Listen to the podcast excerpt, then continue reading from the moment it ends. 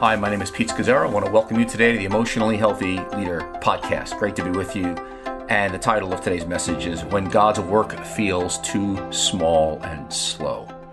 When God's work feels too small and slow. And so we are uh, in the midst of Advent, and the COVID 19 pandemic continues to rage globally. And uh, we are months away from any kind of end to this disruption. And the world has changed as we know it.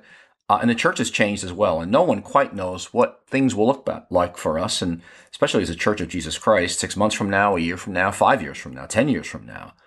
But the closing of churches in particular uh, on a global scale has been uh, not just unprecedented, but it's been a shaking uh, of the church. And so uh, the verse I want to share with you today as kind of a, uh, a theme is from John 126, where John the Baptist, in the midst of the crowds, uh, he says to the people, and he says this, among you stands one you do not know. Among you stands one you do not know. And so I, the invitation uh, for us today is I, I want to invite you to, to trust him, to not worry, to not strive or manipulate. And God's very much on track. He's got a grip and we can relax. And there's an invitation from God for us. And uh, you know, just as God invaded human history uh, in the first Christmas, uh, in the person of Jesus, and as, as Athanasius, the bishop of Alexandria, Egypt, said in the fourth century, he says, all of human history turns on the transition of the incarnation, that God became flesh in a small village of 100 to 300 people in Bethlehem. And uh, there Jesus was born uh, in, a, in, a, small cave in a countryside or a stable a manger, a dirty, smelly, dark place. And God entered human history. The eternal word became a real historical man, a real human baby, small and weak. And he was no less God than before, just that he became a man. God assumed flesh. And again, it's the wonder and the majesty that the Almighty of the universe didn't come as an invincible angel or a warrior, or as a king, a prime minister, uh, some kind of celebrity or Olympian. Uh, no one ever expected God to come this way, but the kingdom of God came as a seed, and most people missed him, did not see him. And that's when John says so wonderfully, and uh, you know, I baptize with water, but among you stands one you do not know. And uh, this is the way the work, God's work comes. It, it's small, it's slow, it's a seed. And we still miss him today. The 12 disciples who gave everything to follow him, they struggle to see the seed and understand it. And, and so I, have been actually in uh, the Gospel of Mark in my own study uh, for a few months here and have really spent a good amount of time on Mark 4 on Jesus as he begins to expound the kingdom of God as a seed. And it's such a wonderful text and it's taken me to just a new arena. That's all I want to share with you today. And uh, when God's work feels too small and slow, like it, it does feel today. And Jesus says that it begins by saying, you know, the kingdom of God breaks into the world like a seed uh, is is sown on the ground, and he gives the example of four soils: the sower and the seed. And uh, it's so interesting because only one soil, one of the soils, the good soil, actually receives the uh, the seed of the kingdom. Uh, it's so vulnerable, right? It's so vulnerable to people's responses. And and then he talks about this kingdom comes like a man who scatters seed on the ground, and uh, day and night he sleeps, but then all by itself, the seed just sprouts and grows. He knows not how. And so all by itself, the seed has this power to it. And we don't know how it even works. It's mysterious. And then he compares the, the kingdom of God to, the, to a mustard seed, the smallest of all seeds. And then, at least in the ancient Middle East, it was considered that, but then it explodes into something large. And this is such an important word, this a word of seed, because of the season in particular in which we find ourselves. And Jesus is, is addressing uh, his disciples and his followers who are uh, doubting, who are discouraged, and they're expecting God to come in a way that's massively big and powerful and far reaching and revolutionary uh, and moves along quickly. Uh, but it's not, it's small and slow, it's tiny. Uh, it remarkably, Jesus says, it will cover the whole earth, it will shelter the whole world. Uh, this breaking into history, um, God says, I'm moving things forward, but uh, this kingdom is a seed. And, and by its very nature, Jesus is saying, my, my, my work in the world, it's vulnerable uh, to, to, it just, it comes in so uh, like, a seed and it can be trampled on, it can be strangled, it can be choked. And uh, it doesn't look like much. It, it, appears, he refers to himself as, it appears hidden. It'll be manifest one day, but, and, and by the world standard, it's, it's weak it's it seems insignificant, it's unnoticed and ignored by the world. It appears defeated, a whole suffering and a cross. And, and, and the point of Jesus is that the kingdom of God, his work is, it always is little. It's always seed sized on this side of heaven. It's, it's a treasure in earthen vessel. In fact, the way God means it to always be little, yet the end will be large. In fact, nothing's going to stop it from uh, the earth being filled with his glory, the kingdom coming in all its fullness. The end will be glorious. It will surpass all the glories the world has ever known, uh, and the whole world will embrace it. But it's this smallness and the slowness that's it's so scandalous, and and we just want to somehow supplement it, and it frustrates us, and we want to somehow make it bigger or at least more attractive. But but if you think with me for a moment, just God's work in the world has always been slow and small. Think of Abraham. Isaac, and Jacob, book of Genesis. I mean, talk about small. Uh, you have the whole earth there, but it's just Abraham and his family journeying five to 700 miles. You got Isaac and Jacob and all their ups and downs. And then you've got Joseph, uh, and then him being, being God carries him off as a slave to Egypt. And again, God's working this big plan, but my goodness, talk about almost invisible uh, looking powerless, small and slow. Then you got Moses, right? There 400 years in Egypt and slaves. Then Moses, at the age of 80, you know, gets his calling. And again, so, uh, so unusual, so counterintuitive, and uh, leading the people out of two to three million people out. And he's in the wilderness for 40 years, and yet God's working a plan to save the world. Man, it is small and slow. And then you got people like Gideon and his 300 against the 135,000 Midianites. Again, small and slow. And David, the, the, the last son of Jesse, and again, the least expected. And uh, again, small and slow initially. And then I think of Isaiah and Jeremiah. I think of Daniel. Again, no one listened to Jeremiah, uh, Isaiah for 50 years. And Jeremiah and Daniel were during exile. And the country gets wiped out by the Babylonians and it looks humiliating. Talk about looking small and slow. I think of Ezekiel and Habakkuk in the midst of, again, exile, and the Babylonians have, have wiped out the temple, the very center of God's place of, of, of glory on earth. And it just looks terrible. And then, of course, you got John the Baptist. Even he is wondering when he's in prison about to get his head cut off you know, are you the one, Jesus? Because this doesn't look good. It looks and it feels small and slow. I mean, he again, he's going to have his head cut off uh, by Herod shortly thereafter. Uh, and in fact, even when Jesus ascends into heaven, uh, his kingdom on earth is very, very small. It, it's only a few, 120. I mean, it doesn't look like much. And in fact, the whole Bible ends with one of my favorite books, which is the book of Revelation, where it looks like uh, uh, during an enormous persecution of Domitian, uh, that the Church of Asia Minor is going to get completely wiped out. Uh, and we think about the churches being shut down in the pandemic. I mean, think, imagine a, a, persecution where it looks like the church could actually be extinguished. And there have been a few times in history it almost looked like that. Uh, and God says, no, no, you don't get it. I'm on the throne. And I, I, I, love the book of Revelation. It ends with this incredible vision of God says, no, no, the work may feel small. It may feel slow, but I want you to know something. I've got it.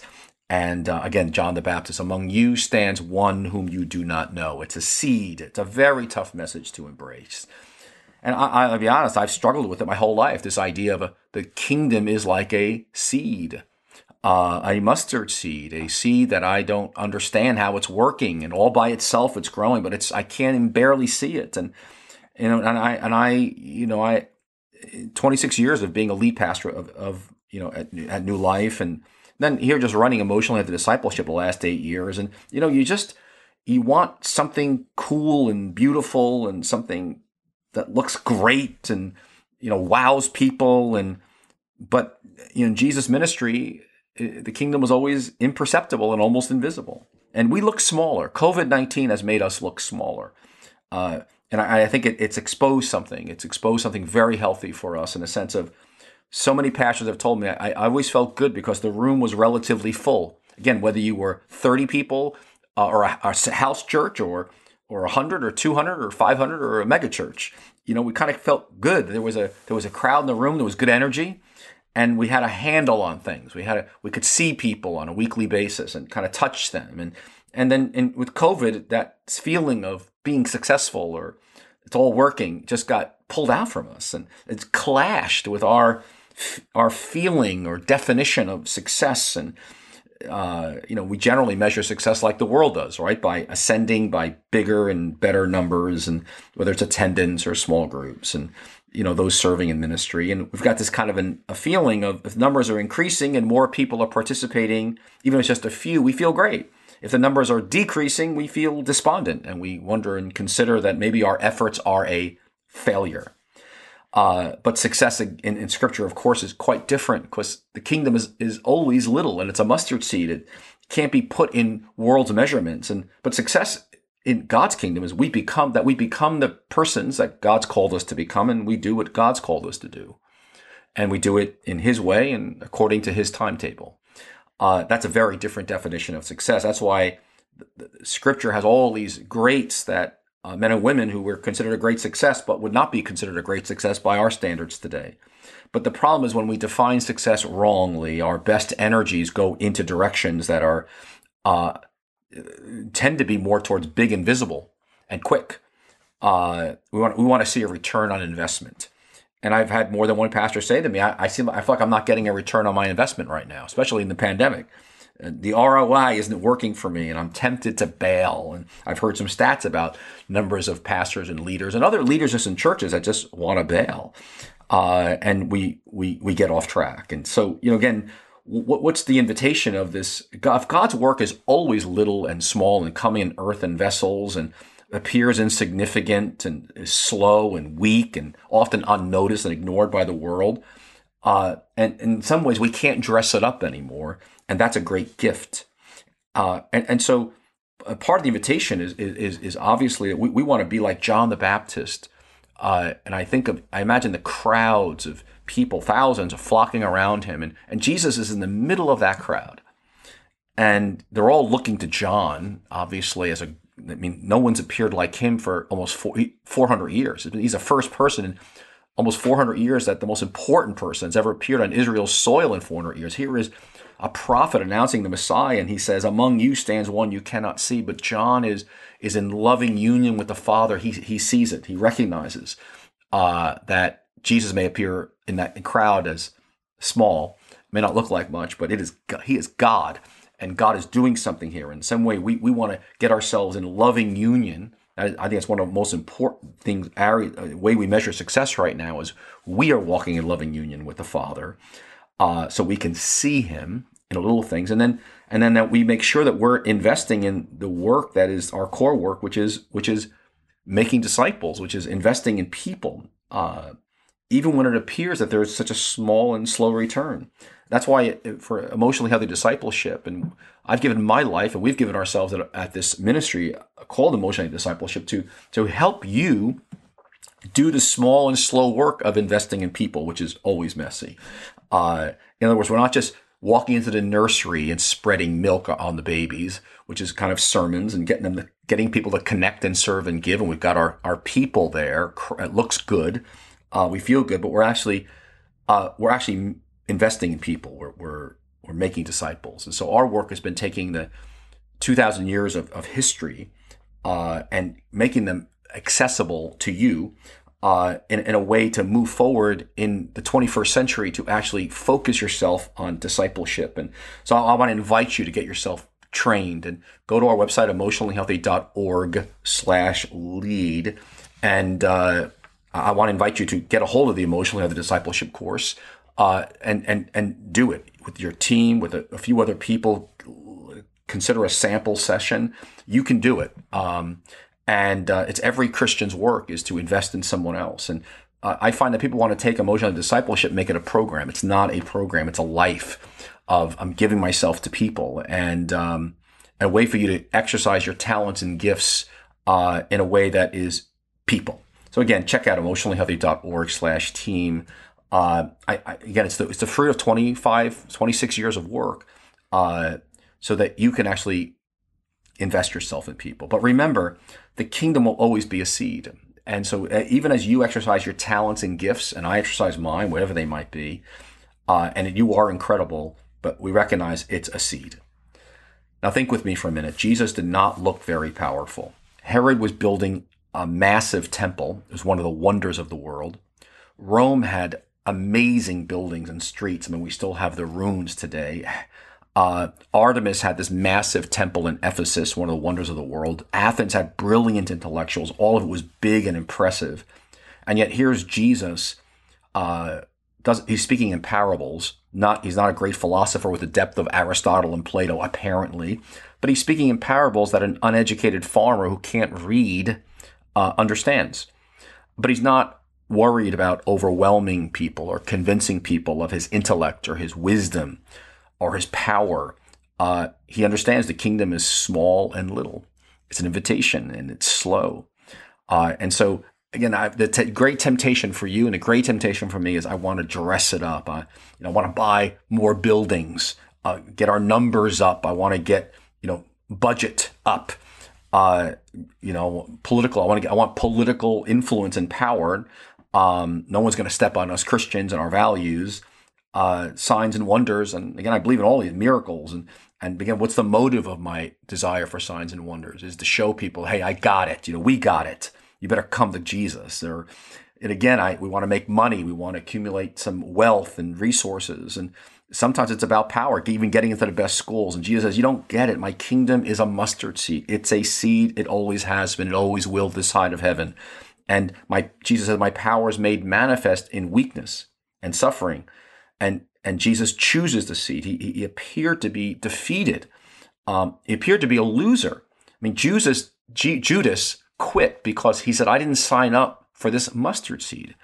Um, and, and so Jesus' disciples, the very people he chose, were were small in a sense. They weren't great. Uh, Jesus' ministry wasn't, in a sense, great by the world standards. I mean, thousands walked away from him. His impact wasn't great, at least uh, initially, I mean, the, the, small towns in which he concentrated his ministry, Capernaum, Bethsaida, and Chorazin, Nazareth, they rejected him.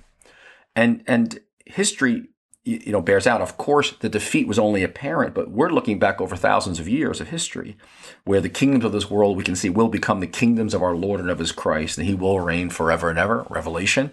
But boy, oh boy, uh, it would take a lot of faith to see in Jesus of Nazareth uh, in in the in the little and the slow work that he was involved in. This is God at work. But again, the invitation is among you stands one whom you do not see. So let me let me let me extend a few invitations to you here today, or a few applications of this little but incredibly powerful truth of God's kingdom being small and slow and a mustard seed. First is this that th- first is this that things are not as they appear. If you're like me, you often wonder, am I wasting my time?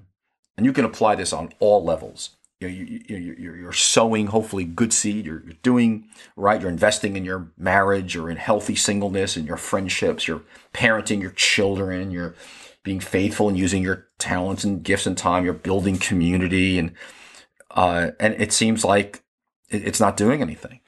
Uh, again, my ROI, return on investment, doesn't look very good. Uh, almost all of us are working harder during COVID, and it appears to be less fruitful. And we hear about scandal, uh, multiple scandals of church leaders, and people seem so slow, uh, stubborn, uh, wandering, and it just it just doesn't look good. And we're like, I'm, if you say to yourself, I've had pastors say to me, it's like I'm in, and I compare it. I say, we're, you're you're ministering and serving in Nineveh, uh, and like Jonah, you want to flee to Tarshish you know, Nineveh is a place of sinners. It's a place all of us pastor and lead and serve. It's regular people with uh, who are hard and you know difficult, and there's always limits of Nineveh, and, and so we want to run the other direction at some illusory place called Tarshish. Get on a ship like Jonah and go the other direction because it must be easier somewhere else. Let me go get a job on the marketplace. Let me go find another ministry place. And I can't tell you how often I, have said to myself, and uh, I'm working with someone who's really challenging, and I said, "What am I doing?" And um, but no, God's doing seriously. God's doing a deep work in us uh, in this process. I believe the church as a whole in stripping us of illusions of the nature of God's kingdom in this world. Uh, it really is small. It really is slow. It really is a seed and that we would actually see him in those seeds, like John the Baptist, among you stands one whom you do not see. Uh, I mean, Geri and I spent years, and we continue to, of investing in a few in our basement in our house. We don't do it in our house any longer, but very slow, difficult, and uh, you know, groups of like you know 14 to 16 people, and and Geri and I have often you know made a list of the folks that we had over the years in our basement. So isn't it interesting that probably almost 50 percent did not respond over the long haul. I mean, at least to us anyway. And and you, you wonder, right? And and and and, you, uh, and, and now as we continue to invest in pastors and leaders and churches around the world, and uh, it's just slow. And I, I, think of China. You know, China, when China fell in 1949, and everyone thought this was a disaster. All the missionaries and all, all the non-Chinese had to leave, and it looked like the whole thing was crushed. And but again, things are not as they appear. When when that thing finally opened up decades later, it turned out the church had you know ten was ten times the size of what it was uh, before all the the bigness got crushed. Uh, but God was doing something, and I again I love the parable of Mark four when Jesus says about the seed. Again, he's, he's expounding on this nature of this seed thing, and he goes, uh, the seed must follow its appointed course and timetable. And he goes, when we sleep, goes, all by itself, the seed sprouts and grows. We know not how. The point is, we don't understand it. The sovereign plan of God, the way he's working his kingdom and his seeds in and through churches, institutions, people, uh, networks. Uh, the way God works, things are just not as they appear, and, and we get so discouraged about the ROI or or what's happening here. And God says, No, no, no, I want you to see what's happening around you. And it may feel small and slow, but I am very much at work around you. I mean, just a few weeks ago, I had one of those uh, painful moments uh, where I had. Uh, I, I'd, fallen into one of my vulnerabilities and crossed a line, which was uh, made a commitment made some commitments without thinking through all the steps that were needed, and I, I violated my own limits, underestimated the time it would take, and as a result, when I do that, I get curt and uh, short uh, with the people closest to me, and in my case, it was Geri. Uh, didn't listen to her, uh, hurt her, created some chaos around me with our little team here at Emotionally Healthy Discipleship. And uh, Geri finally repeated, you know, shared with me what it was like to be with me and my curtness and shortness with her and and and, and it really re, and again the kind of chaos I created around me and uh, rush because I made a, a a call a decision without really reflecting and pondering again before God on what kind of timetable it would take and it was a real it was a real revelation of my ugly side and uh, you know God came to me it was very painful. I mean, here, I, listen, everybody, I teach this stuff. I mean, I write books on it, and and I realized, oh God, you're you're keeping me weak. Uh, your power is going to be made perfect in weakness, and I had to do, uh, you know, repenting and do some repair work and earn some trust back. And but I just, I and I, I would say things are not as they appear because a part of me just wanted to quit and hang in my spikes and say, I just can't believe you know, again, the limp I carry and, and how easily I can just fall off the wagon. Um, oh, God help me. And you know, when I quote that verse, among you stands one whom you do not see. God was in my brokenness and my weakness. And I, I mean, I, if anything, I had a greater revelation of him in the middle of all that, but that's not the way I want God to come. I want him to come through, you know, EHDs exploding, you know, in Eastern Europe and, you know, and whatever, you know, and, uh, but not really. It's like, no, Lord, you help me see you. Uh, even as I move through his Advent season, in through through you know yesterday I was in our small town uh, town some people were singing music and it was beautiful to help me see you in the miracle of life and uh you know Geri's 95 year old grandmother in the miracle of life and, and, even in even in my earthen vessel God uh, and the people around me. So that's first thing. Just things are not as they appear. The kingdom of God is always little and small and slow. But the second is I, there's an invitation for here on, on, on, not just for Advent, but for us in the midst of the pandemic, us from the as leaders because we can't control the seed that grows at its own pace and way. And that is that we we just let go of outcomes. In other words we all have outcomes of what we're expecting and hoping to happen. We, want things to come out a certain way and that they don't. Uh, and our first work is surrendering uh, to God and in a sense floating downstream in the river of his love versus f- swimming hard upstream and fighting.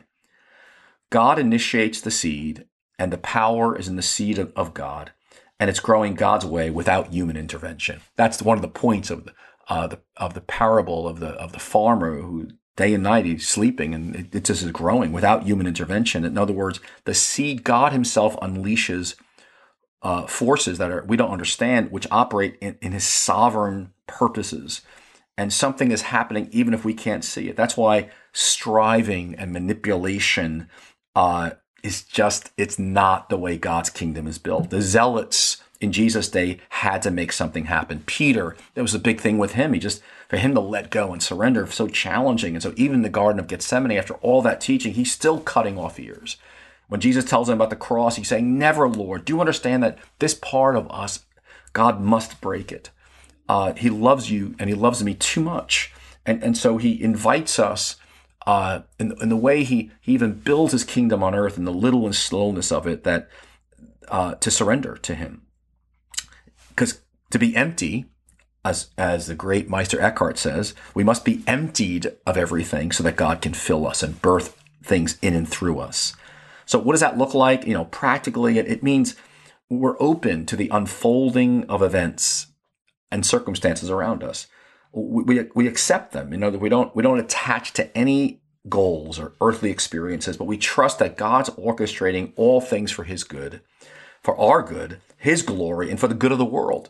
Uh, and so we're, we're, we're, we're, we're, yes, we set goals. Yes, we set direction for our lives and our ministries, but yet we release attachment to any particular outcomes. That's why the COVID-19, it's okay. We surrender, Lord. You're doing something here. I can't see it all in the big picture. And so I'm engaged serving you actively, Lord, and I'm passionate for that. But there's a, there's a healthy, uh, de- you know, detached activism, I like to call it. We recognize I can't manipulate or predict what you want to do here. Uh, and, and, then I'm prayerful. I'm prayerful not to get, I'm not, I'm not trying to get everything I want. I'm surrendering, Lord, to your will. My will is your will. And, uh, I'm surrendering my rebellion and my self will. And so, uh, that's why everybody, I mean, a great application here of the seeds of, of God's ways are little and small is you can be encouraged because the, the promise of Jesus over and over again is, I will make all things new.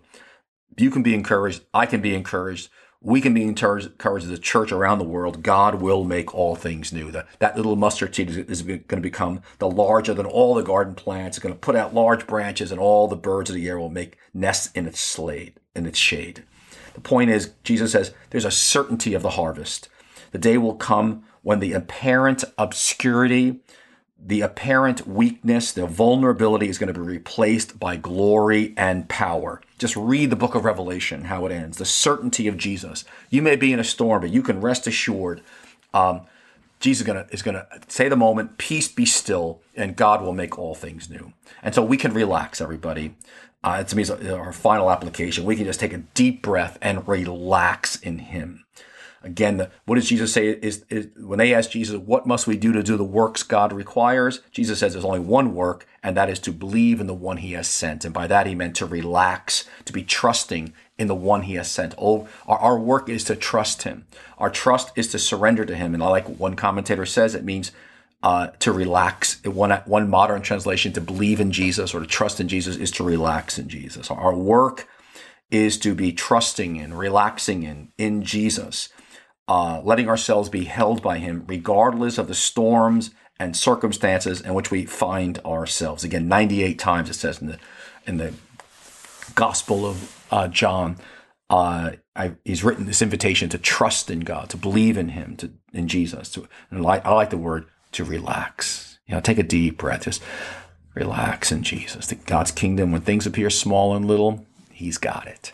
And so, all your greatest gift you can give those around you this Christmas is to to be in communion with Jesus and be like a John the Baptist. Among you stands one whom you do not know. And so to be still, we're seeing Jesus around us, and you are incredibly significant. You're you're, you're called. You're you know, people may even pass over you, but God's put you in an arena, and maybe a family, a marketplace. You're, uh, you, you, know, you're you're a leader, you're a worker in the church. You're called to create and shape and build community and push back the powers of evil. And but but you are uh, as you've got these talents and gifts, and you want to be good soil before Him, and this seed is explosive inside of you.